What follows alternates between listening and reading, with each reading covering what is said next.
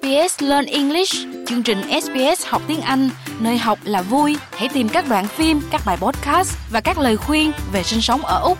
sbs.com.au forward slash learn English. Quý vị đang nghe SBS tiếng Việt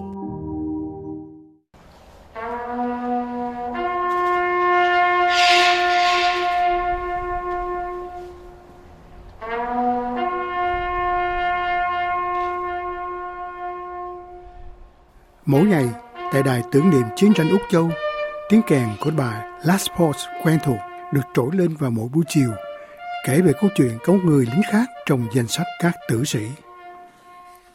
Với một khám phá mới, buổi lễ đặc biệt này đã thu hút thêm một số chú ý. Đó là câu chuyện kể về binh nhì Walter Joseph Parker, một thanh niên thiệt mạng trong cuộc chiến tranh Nam Phi kéo dài từ năm 1899 đến năm 1902.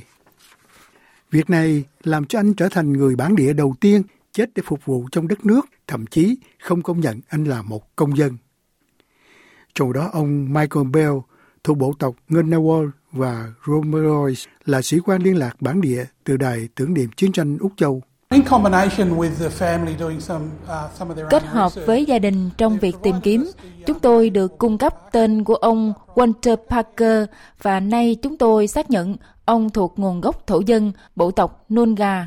Xác định được một người thuộc bộ tộc Nunga là Walter Parker từ Tây Úc, có nghĩa là lịch sử của những quân nhân thổ dân bắt đầu cả trước Thế chiến thứ nhất. Ông Matthew Rice hiện tìm ra bà cố ngoại của ông vốn sinh ra trong một viện mồ côi ở Tây Úc. Qua cuộc tìm kiếm đó, ông tìm ra ông Walter Parker là anh em họ của ông.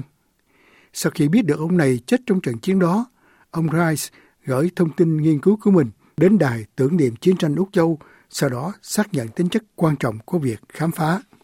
Yeah, it was goosebumps. really, it was uh, it was a great feeling that uh, all this work. Vâng, thực sự là nổi da gà. Đó là một cảm tưởng khi mọi việc đi đến một kết quả nào đó. Vâng, tôi cảm thấy rất nhẹ nhõm và thực sự hãnh diện vì tôi có dính líu đến người lính này. Đó là một tình cảm tuyệt vời. Không có hình ảnh nào của binh nhì Parker được tìm thấy. Ông Michael Bell cho biết ông này rời hải cảng Fremantle để đến thành phố Durban ở Nam Phi hồi năm 1907 sau hai lần đăng ký lính thất bại. Họ đã cung cấp quá nhiều, nên chỉ những thứ tốt nhất mới lấy được. Vì vậy, trong lần tìm kiếm đầu tiên đó, chúng tôi tin rằng Walter Parker có thể đã bị bỏ đi vì bất cứ lý do gì. Nhưng trong lần thử thứ hai đó, ông ấy đã được chấp nhận. Được biết, binh nhì Parker là một phần trong một nhóm chỉ gồm có 10 người lính thổ dân trên chiến trường Nam Phi.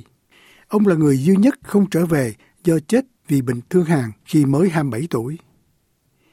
Tiến sĩ Thomas Rogers là một nhà sử học tại Đài tưởng niệm chiến tranh Úc cho biết nhiều binh sĩ bản địa đã nhập ngũ để phục vụ cho nước Úc vào đầu thế kỷ này. Khi nhìn vào chiến tranh thế giới thứ nhất và các cuộc chiến khác sau này trong lịch sử Úc, chúng tôi thấy rằng những người đàn ông thổ dân và cư dân eo biển Torres tham gia với số lượng lớn, đôi khi còn nhiều hơn tỷ lệ đàn ông thổ dân và cư dân đảo Torres trong cộng đồng. Vì vậy, chúng tôi vẫn chưa đạt đến mốc đó cho chiến tranh Boer và tôi nghi ngờ rằng trong vài thập niên nữa, chúng tôi có thể có một số lượng lớn hơn những người đàn ông có tổ tiên thổ dân. Còn sĩ quan liên lạc thổ dân là ông Michael Bell nói rằng có những bằng chứng đáng kể về việc người thổ dân đăng ký vào quân đội vào thời bấy giờ. Đối với phần lớn người đàn ông thổ dân và dân đảo Torres, đây là cơ hội để lấy lại vai trò của họ như một chiến sĩ, cũng là dịp để họ cảm thấy được bình đẳng. Lễ đặt vòng hoa tưởng niệm để vinh danh binh nhì Parker là một cột mốc quan trọng trong việc ghi nhận những đóng góp của những người lính thổ dân, ngay cả trước khi Liên bang Úc được thành lập. Thế nhưng, có những lời kêu gọi dành cho đài tưởng niệm chiến tranh để thừa nhận các cuộc chiến tranh biên giới trở lại thời thuộc địa của Úc. Tiến sĩ Sue Warham từ Hiệp hội Y tế phòng chống chiến tranh cho biết, thực tế là có một phần dành riêng cho cuộc chiến giữa thổ dân và những người thực dân là một thiếu sót đáng kể cần được sửa chữa. Gọi đó bằng những tên gì đi nữa thì đó là chiến tranh. Đó là cuộc chiến diễn ra trên đất nước Úc và họ cần những viện triển lãm xứng đáng tại Đài tưởng niệm chiến tranh Úc Châu. Thế nhưng, ông Michael Bell từ Đài tưởng niệm chiến tranh Úc Châu cho biết ông vẫn lắng nghe các nguyện vọng này. Tôi nghĩ với tư cách là một tổ chức, chúng ta đang trên hành trình học tập của mình. Chúng tôi cần tiến lên trong việc chia sẻ điều đó với cộng đồng của chúng tôi, hiểu được tác động của quá trình thực dân hóa và những gì đã xảy ra với người dân của chúng ta là điều quan trọng.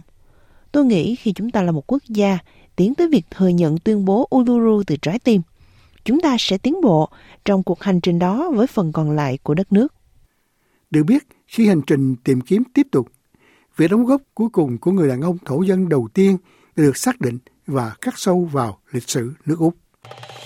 Quý vị muốn nghe những câu chuyện tương tự có trên Apple Podcast, Google Podcast, Spotify hoặc tải về để nghe bất cứ lúc nào.